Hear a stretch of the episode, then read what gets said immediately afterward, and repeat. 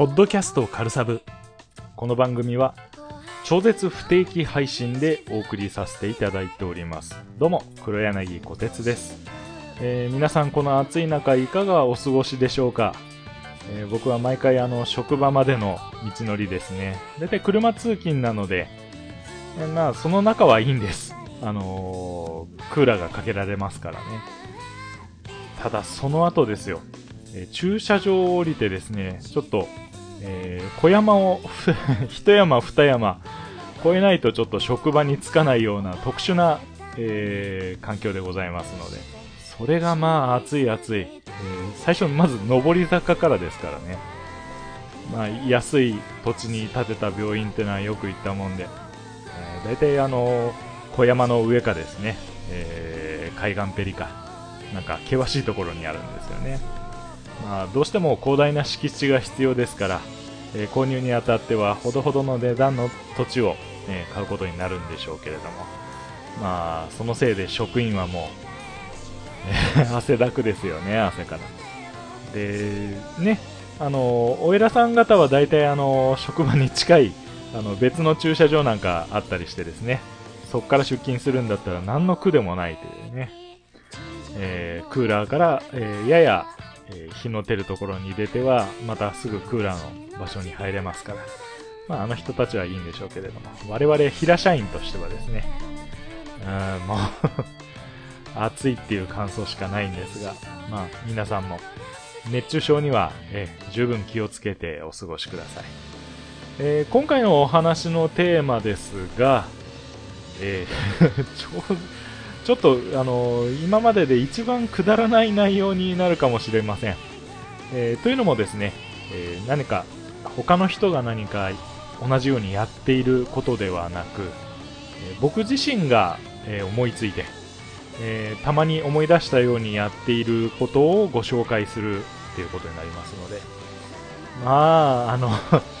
ついていけないなっていう方は、えーそっとあの再生を停止していただければと思うんですけれども、えー今回の内容ですね、えー鳥肌ゲームをみんなもやってみようっていう感じでですね、えーお送りしたいと思います。鳥肌ゲームって初めて聞いたっていう方が多いと思うんですけれども、もしかしたら同じような現象を楽しんでいる方はいらっしゃるかもしれないんですが、えーそれにはあえて名前をつけて、えこれはゲームであると、えー遊戯の一つであるっていうのを、えー区切ってしまったのが、そもそもあまり良くないのかもしれませんけれども、まあ、あのー黒柳の、えー、ざれ言にちょっと、今回はお付き合いいただくということで。で、後半はあの、またいつものお便りのご紹介もですね、前回ちょっとご紹介できませんでしたので、お送りしていきたいと思いますので、どうぞお付き合いよろしくお願いいたします。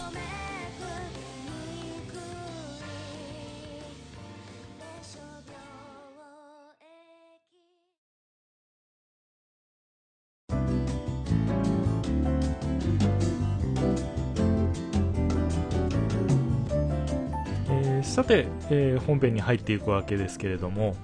えーそもそも突然僕が言い始めたこの鳥肌ゲーム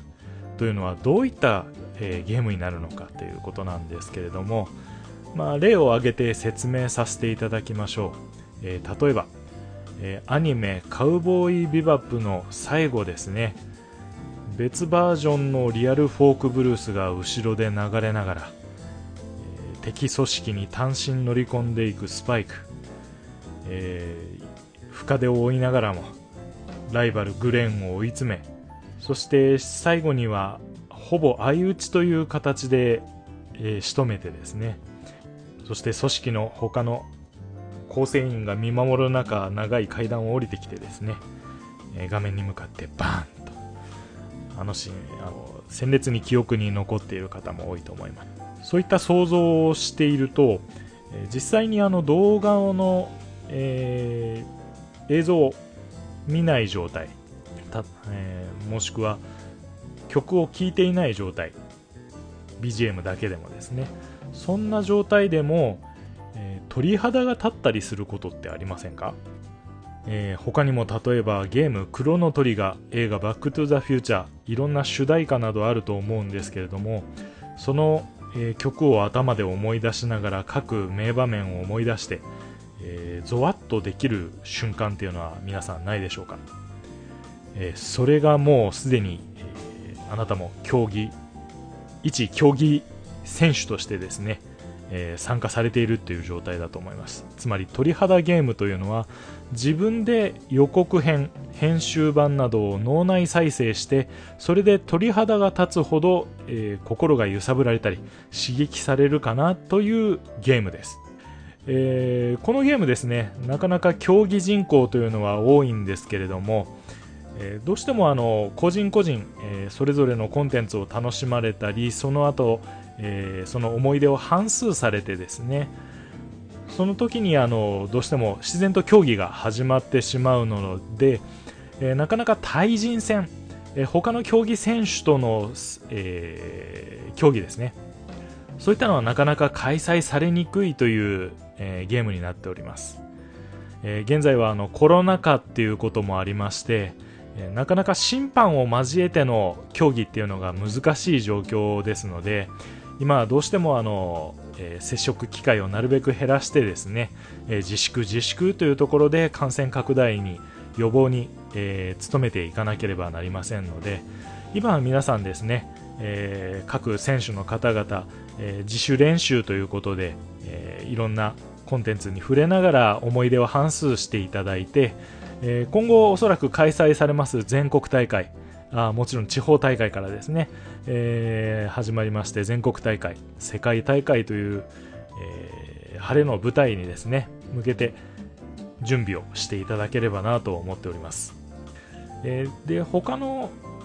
皆さんはどういったことでですねこのゲームに参加できるかなっていうのがあります。なかなかですね、え、同じ、え、コンテンツのことを思い出してくださいって言ってそれで、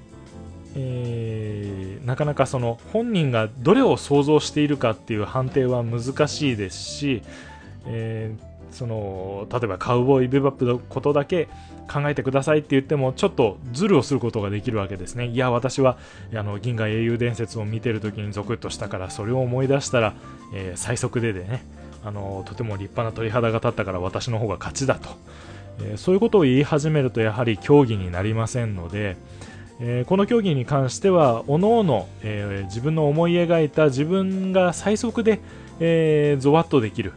えー、鳥肌を立たせることができるということを想像してそういうフリースタイルの、えー、ルールっていうのが基本になってしまいますので、まあ、今後あの技術が発展してですね、えー、人間が脳内でどういったことを考えているか分かるとかいうそういうなんかなんかあの脳波を測定するようなもしくはあの思考を読むような技術が上がってくればですね、あの公正な、えー、例えば今回はもうクロノトリガー1本でやりますと、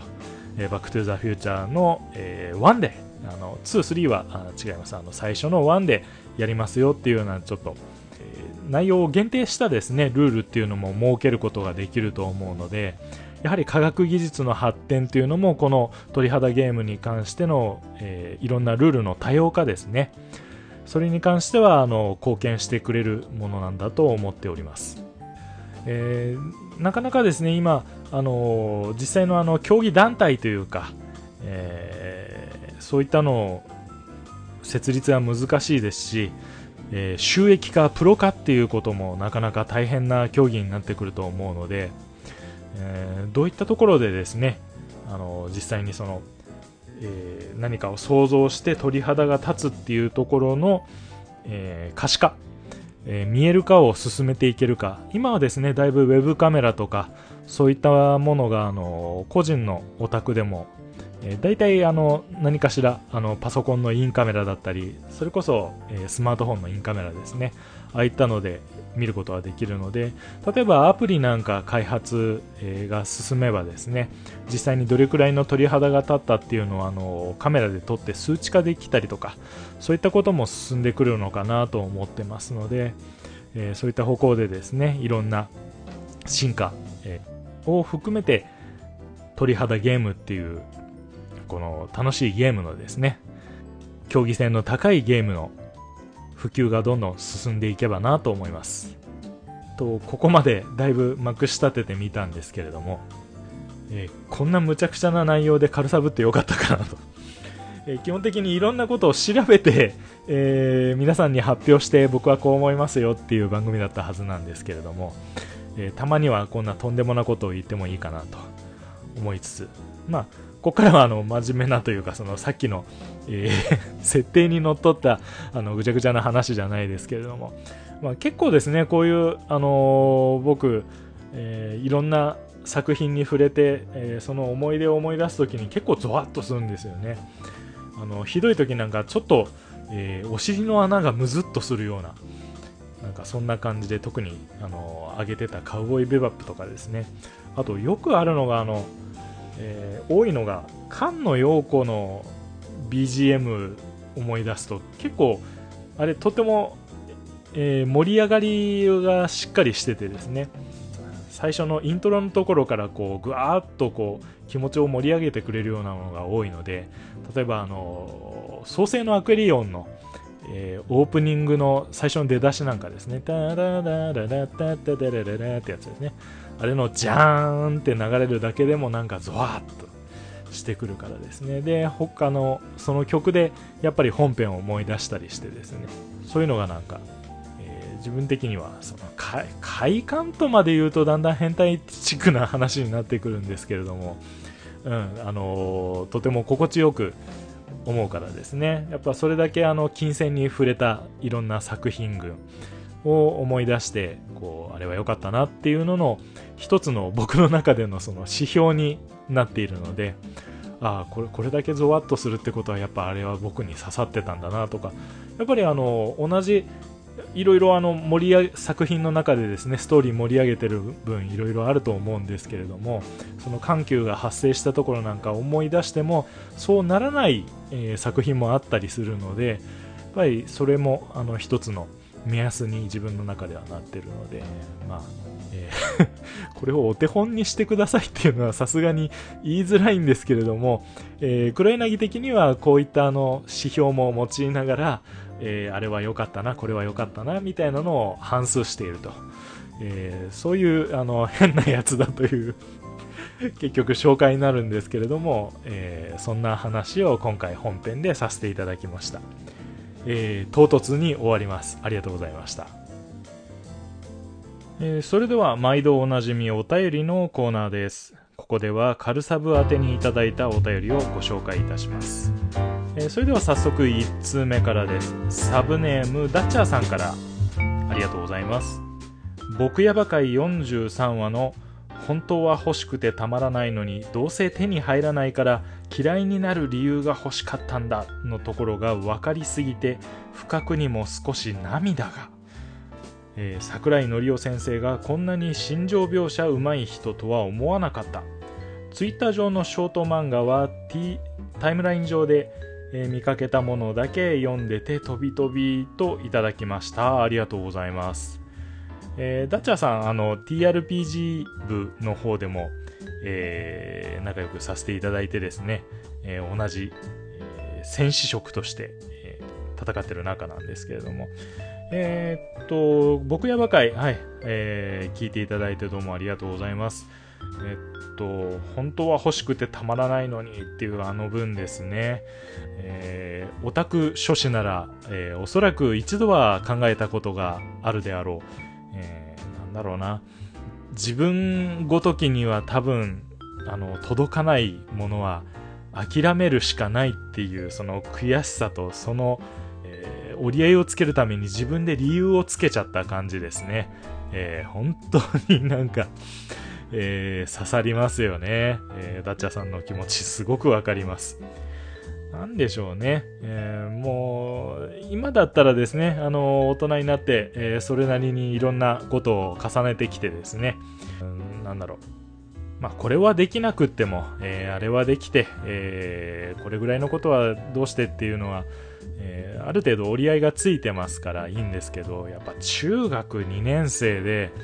えー、自分の、あのー、力ではどうにもならないところに、こう 悔しさというかですね、もどかしさを感じるっていう、あれをこう、えー、この アラフォーになってから思い出させてくれる、この僕やばという漫画のこの業の深さですよね。えー、やってくれたなと僕も、えー、このシーン思いました。で本当ですね、あのー、他の桜井紀夫先生の漫画例えば三つどもえですとか、最近まで配信されてたあのロロンロ。あちらを見てる限りにはやっぱりあのー、浦安鉄筋家族あれをあれのファンを実証しているのりお先生らしいそのギャグ漫画になってたんですけれどもやっぱりあの中学生っていう年齢を上げてきたこととあと恋愛主体に取り扱ってるっていうことでこんな風にあに書き分けられるもんなんだなとえー、すごく 上から目線ですが感心しておりまして、うん、やっぱりすごく、えー、読みやすいですよねそういう点では。であの場面場面がやっぱりあこういうこと自分もあったなと思わせつつ、えー、キュンキュンさせてくるというですね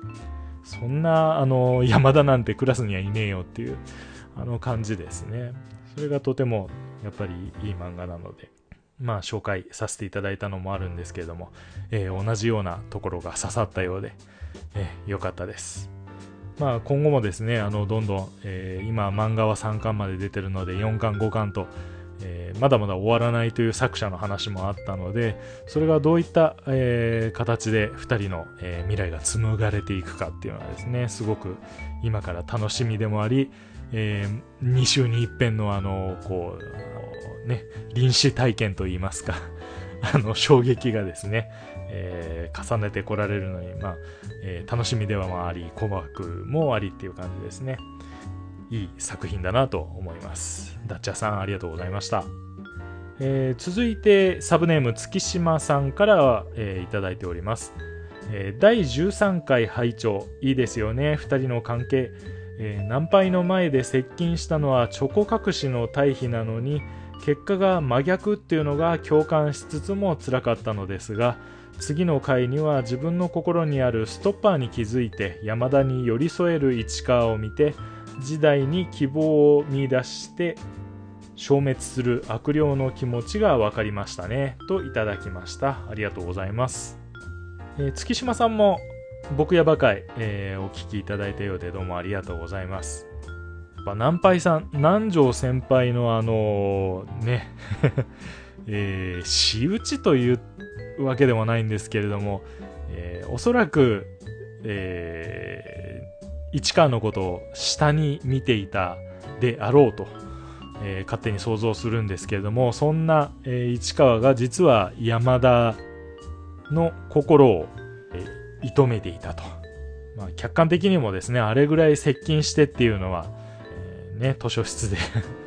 えー、真横に座ってぐっと近づいて、こう、キス前みたいなシーンを見せてますからね。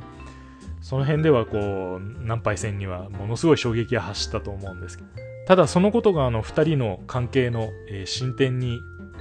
寄与したかというとそういうわけでもなく、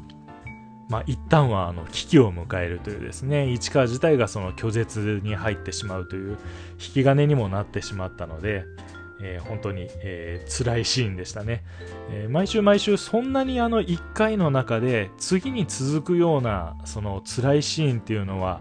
えー、ない作品だったので、えー、とても効果的にあの場面はですね週をまたいで、えー、僕たちの心を、え、やきもきさせてくれた場面でありましたね。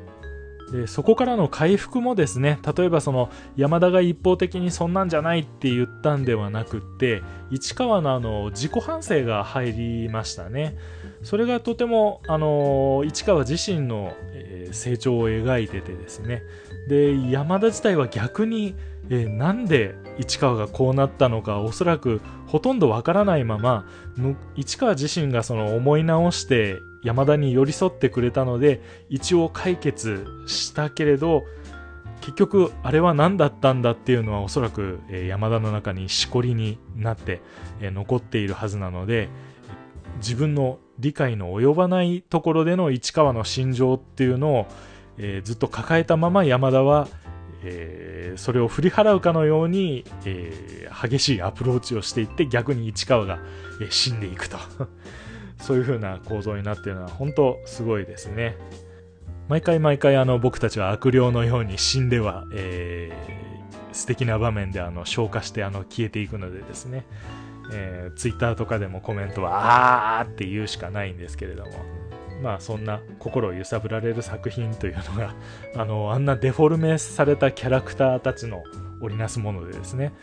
えー、展開されるっていうのはすごいなと。ぱり改めて思わされる作品だなと思います。どうも月島さんありがとうございました。えー、続いて、えー、サブネームヨシュアさんから頂いております。ありがとうございます。えー、妄想 EDC 会エブリデイキャリーなる概念を初めて耳にいたしましたがかつて自分がしていた妄想の中ですとメリケンサックを常に携帯していましたねあとしょっちゅうサイボーグ設定にするので刺すと3分間ぐらい干し肉を味わってる感覚がするカートリッジを複数携帯している妄想もしていました。といただきました。ありがとうございます、えー、エブリデイキャリーってなかなか、えー、っとミリタリー界隈というかあのー、サバゲーとかですね。あの辺に触れてないとなかなか耳に入ってこないものではあると思うんですけれども、まあ、日本だとどうしてもあの非常用品っていう要素が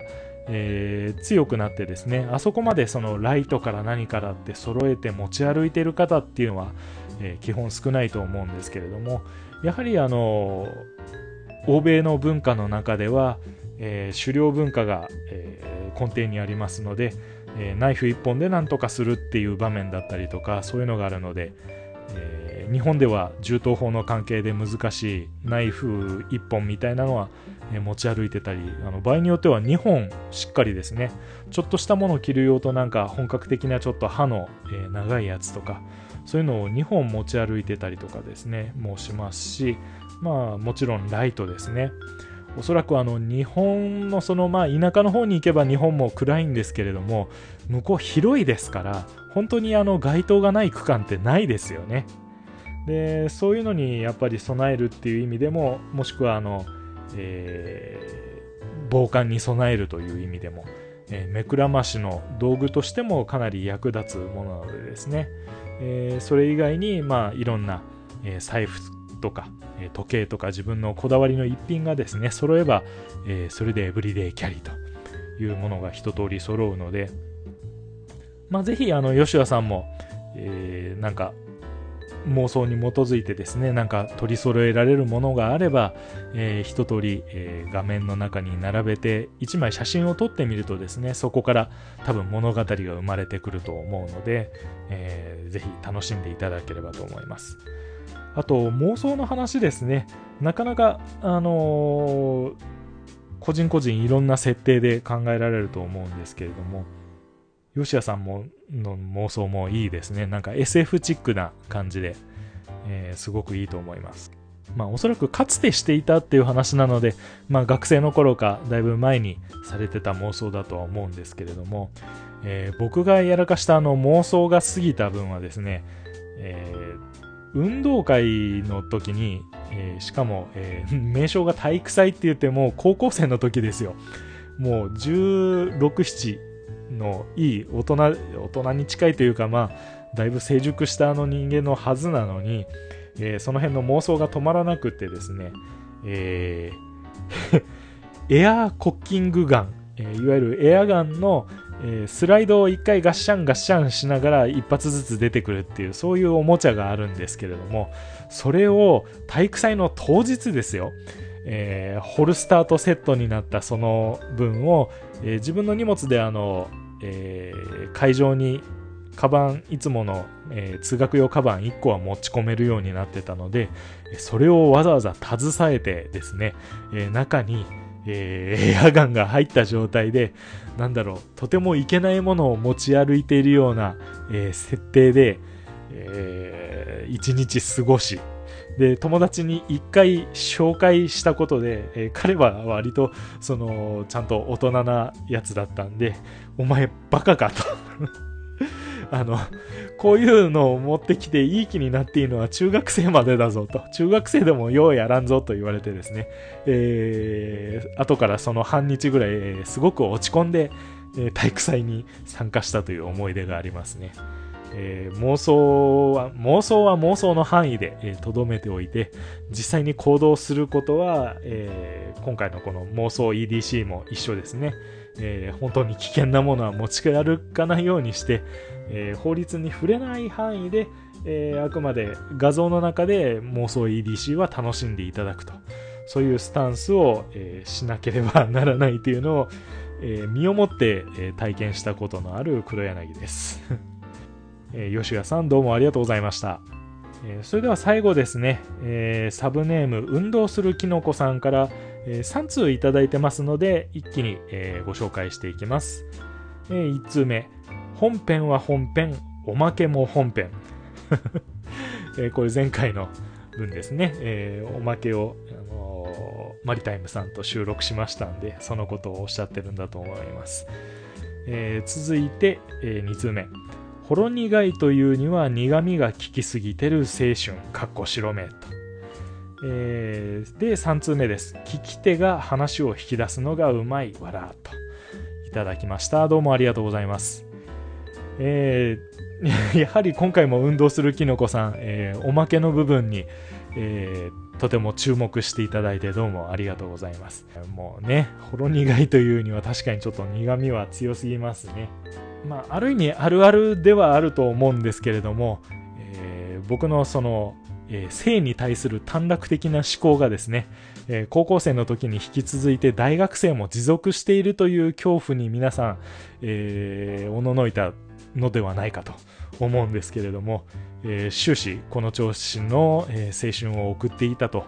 言って差し支えがないのではないかと思っております。や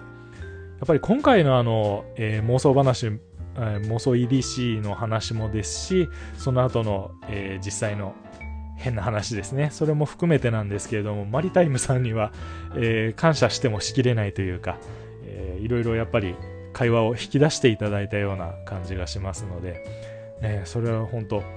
えー、運動するきのこさんのおっしゃる通り、えー、すごく助かりました。やっぱり人と収録するっていうのはいいですね、えどうしてもあの会話がキャッチボールできるので、えー、その、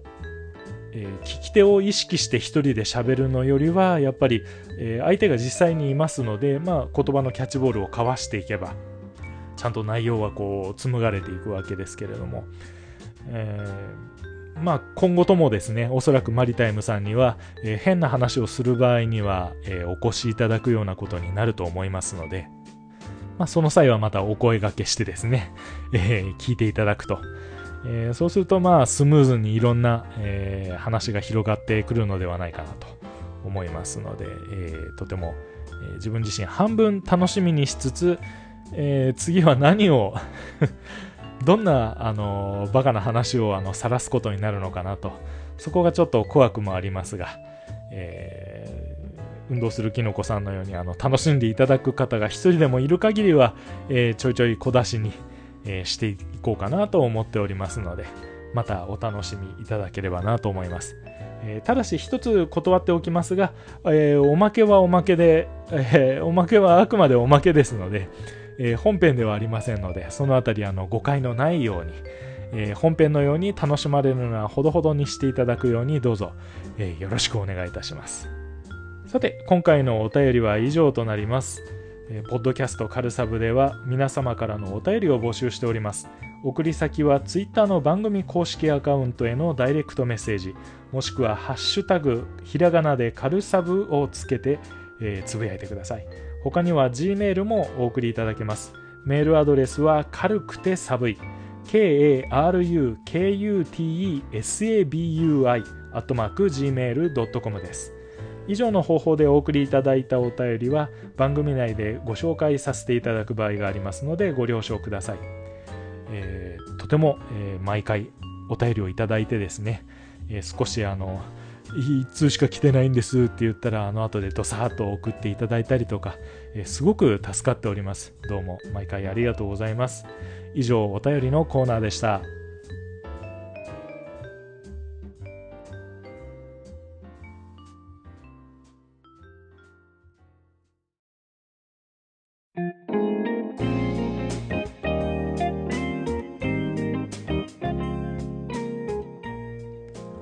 えー、まあ、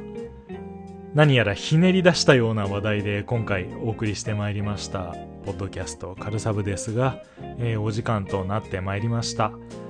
えーまああのお察しの通り、えー話す内容がですねよしこれを取ってやるぞっていうのが